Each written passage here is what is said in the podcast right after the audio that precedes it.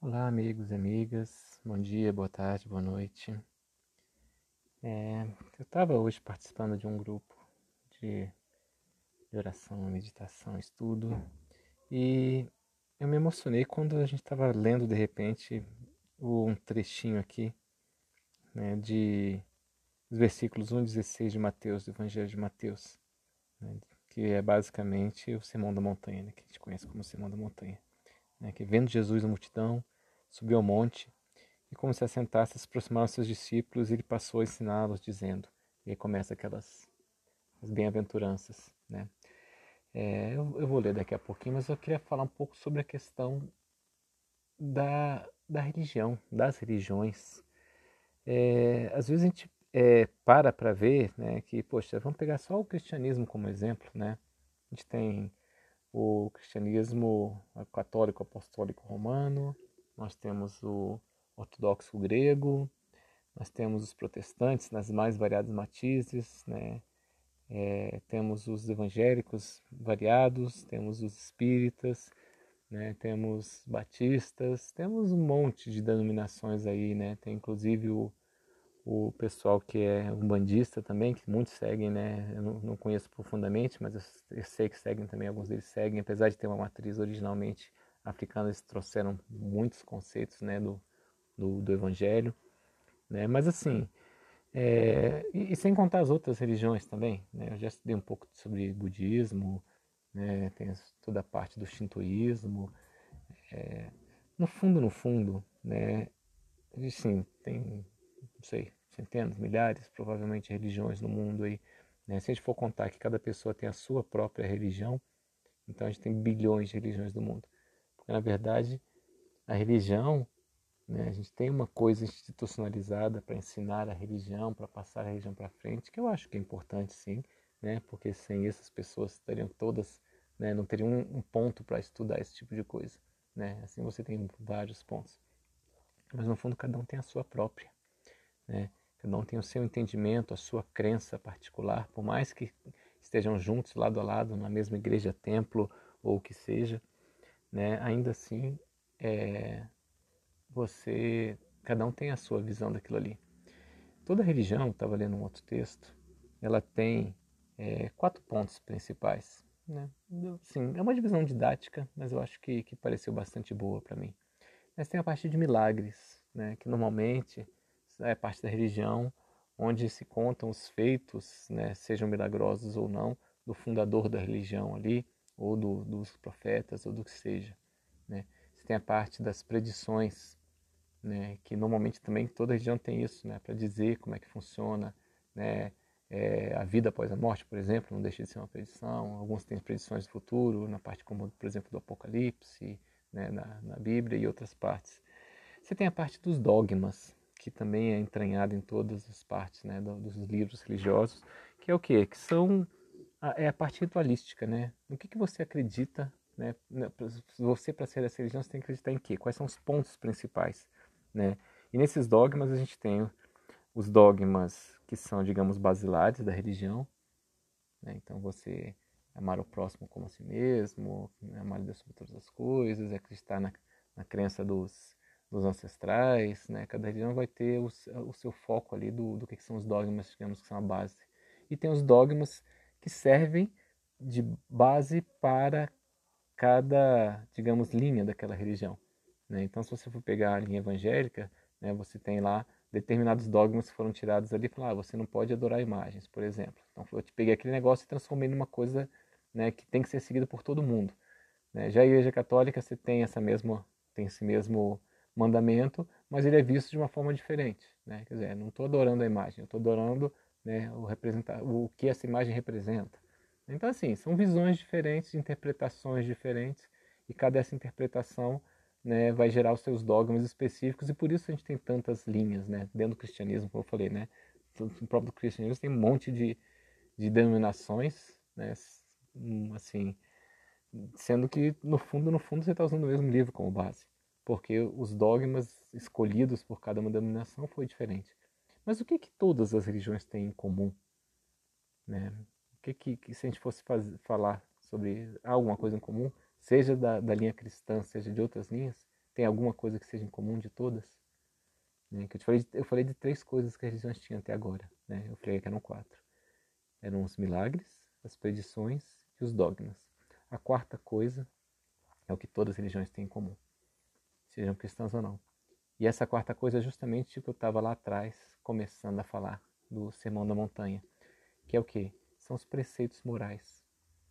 Né? Você pode variar uma coisinha ou outra né, na forma de falar, mas os preceitos morais são todos iguais e no fundo, no fundo, seja religião, seja uma filosofia de vida, seja o que for, né, esses preceitos morais todos se resumem naquela na frase magistral do Jesus, né? né? Faça ao próximo né, o que gostaria que fizesse com que, que fizessem com você, né? Ou ama o próximo como a ti mesmo, né? E amar a Deus como to, sobre todas as coisas acaba sendo uma consequência, né?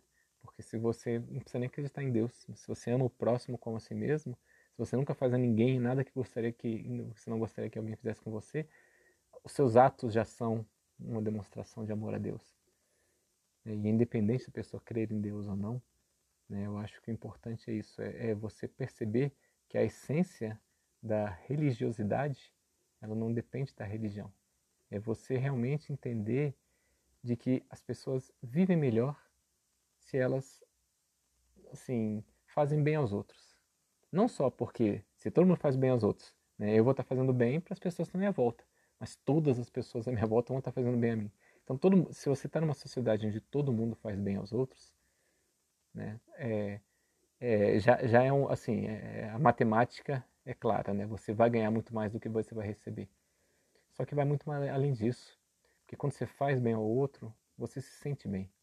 Se você está deprimido, né, se você está triste, se você está com, assim com dor, né, porque perdeu alguém, a melhor forma né, de superar isso é fazer o bem, entregar-se a alguém. Não simplesmente dar uma caridade material, que é super importante nesse momento, principalmente, mas principalmente dar a sua preocupação, o seu carinho, mesmo que você não esteja junto, né? Sim, vai dar o pão, vai dar um cobertor nessa época de frio, vai sim, mas conversar com as pessoas, olhar nos olhos, né? mostrar que você se importa e se importar. Porque quando você se importa com alguém, você pode não precisa dar um abraço nessa pessoa, até porque não deve nessa época, mas é, o sentimento que você passa quando você fala, poxa, estou aqui, eu estou me preocupando com você, eu quero que você fique bem, porque você é importante, porque todo mundo é importante. Isso é o que faz diferença né, para a pessoa que está recebendo. A comida ela vai comer hoje, amanhã, né, ela vai precisar de novo. Né? E se ela recebe uma cesta básica que não sabe de onde, ela agradece pela cesta básica, ela vai, aquilo é importante. Mas quando acabou aquela cesta, ela vai precisar de uma outra. Agora, quando você se importa, você aumenta a autoestima da pessoa, você ajuda a pessoa a se sentir um ser humano, que é o que, que faz mais falta quando você está alijado da sociedade, é ter alguém que te olhe com respeito, com carinho, né, que te entenda, que você é, te aceite como uma pessoa né, igual e não como uma coisa, como muitas vezes acontece, né? Um mendigo na rua pedindo alguma coisa, até a palavra mendigo é feia, né? Terrível, né? E as pessoas às vezes nem olham, fingem que não existe. E quando olham, assim, dá um dinheiro e passa correndo ali, né? Tipo assim, tipo, ó, toma um dinheiro para não me perturbar. Né? Quando você para para conversar com uma pessoa dessas, as pessoas até estranham, por que essa pessoa está conversando com um morador de rua? Né? O que está acontecendo, né? É, assim, já não é nem normal. E, no entanto, é, imagina a solidão que você teria sentado numa calçada, precisando comer, né? E as pessoas passando, nem olhando na tua cara, ou te olhando com, com desprezo. Ai meu Deus, esse cara está aqui, esse cara está fedendo, esse cara está, essa pessoa, né? Está aqui atrapalhando o meu caminho, né? sentindo um, um, um trambolho, uma dificuldade no caminho dos outros. É muito ruim isso. E aí eu volto lá atrás, né, na primeira coisa que está falando do Sermão da Montanha, que eu acho que é maravilhoso, porque ele começa falando com questões de esperança, né? Bem-aventurados os humildes de espírito, porque deles é o reino dos céus. Humilde de espírito por quê? Porque a pessoa que é orgulhosa, ela acha que sabe tudo. E se ela acha que sabe tudo, não tem espaço para aprender nada. E quando você é humilde de espírito, você vai ter esse acesso, você vai ouvir as mensagens, vai aceitar as mensagens e vai estar aberto para o reino dos céus. Bem-aventurados os que choram, porque serão consolados. Né? Porque a consolação não é desse mundo. Se você chora, se você tem confiança em Deus, a sua própria confiança já é um consolo. Bem-aventurados os mansos, porque herdarão a terra. né? porque é muito difícil né, você ser manso no planeta onde as pessoas são, são se impõem pela força. Né? E você dizer, no mundo onde, onde, principalmente época de Jesus, onde a força era muito idolatrada, né? onde Roma era aquele império que se impunha pela força, você dizer que quem é manso vai herdar a terra é, é uma coisa totalmente né, chocante para quem ouvia isso para ele. Bem-aventurados os que têm fome e sede de justiça, porque serão fartos. Né? Porque a justiça não depende das pessoas aqui, a justiça é de outro mundo também. Né? Bem-aventurados os misericordiosos, porque alcançarão misericórdia. Aqui a coisa já começa a mudar, olha só que bonito. Até agora era esperança, né?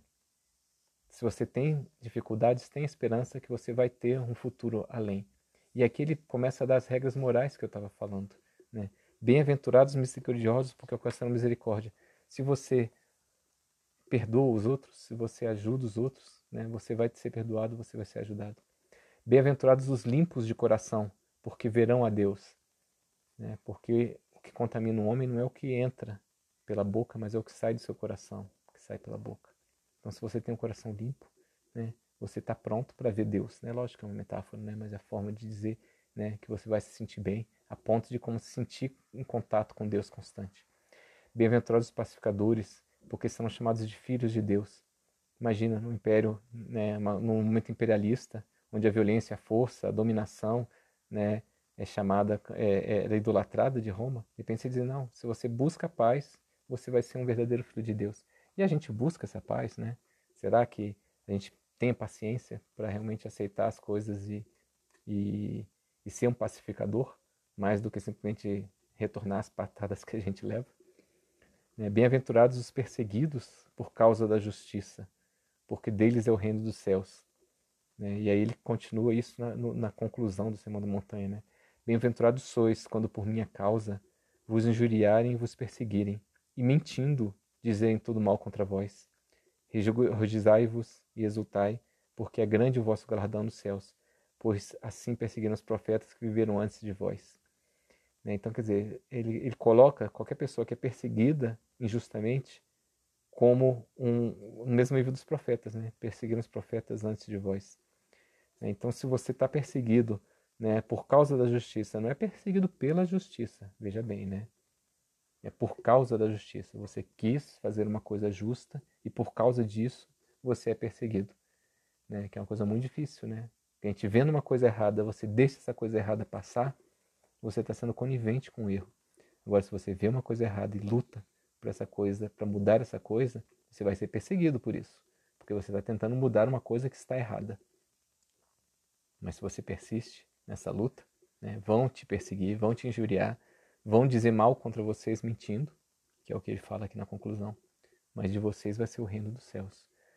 É difícil isso, né? O reino dos céus, se você não acredita no céu, você não precisa acreditar, né? Para aceitar isso aqui, né? Porque o reino dos céus pode ser o reino no teu coração, na tua mente. Você se sentir em paz, você se sentir feliz. E você não precisa ir muito longe. Né? Se quiser testar essas coisas, simplesmente você vai e faça o bem. Tire um dia para conversar com uma pessoa que precisa. Né? Tire um dia para dar um apoio para alguém que, que alguém precisa nesse tempo. Tem muita gente precisando de conversa, de apoio, de longe mesmo, que seja remotamente. Tire um dia para ligar para uma pessoa que é difícil né? e oferecer sua ajuda, oferecer seu ouvido. Né? Para aquele parente chato que gosta de falar, falar, falar mal, falar, falar da doença ou do que seja, escuta tudo, tente dar bons conselhos. Né? Tire um dia para se dedicar a fazer uma caridade, né? seja é, física ou seja espiritual, principalmente espiritual, essa de se doação. E você vai sentir que você vai se sentir bem. Né? Então, o reino dos céus você vai construir dentro de você, independente se você está vivo, independente se você desencarnar, morrer ou que seja, você vai é, construir o seu reino dos céus dia a dia, a cada boa ação que você faz. E essa é a grande maravilha do fazer ao outro o que você quer que faça para você mesmo. Porque toda vez que você faz o bem para o outro, né, você se sente bem. É a questão da vela, né? Quando você acende uma vela, a primeira pessoa que é iluminada é você, antes da vela ir para os outros. Então acenda essa luz dentro de você, que você vai ser iluminado. Né? E esse é o ponto né, que eu falei, que todos os leões têm em comum mas tem isso para ensinar. Né? Os dogmas, os milagres, a parte de ensinamento, de, de porquês, né, as predições, tudo isso são acessórios. A única coisa que realmente importa em todas as religiões é a parte moral. Faça o bem e você vai se sentir bem. Obrigado por me escutarem, amigos. Um abraço.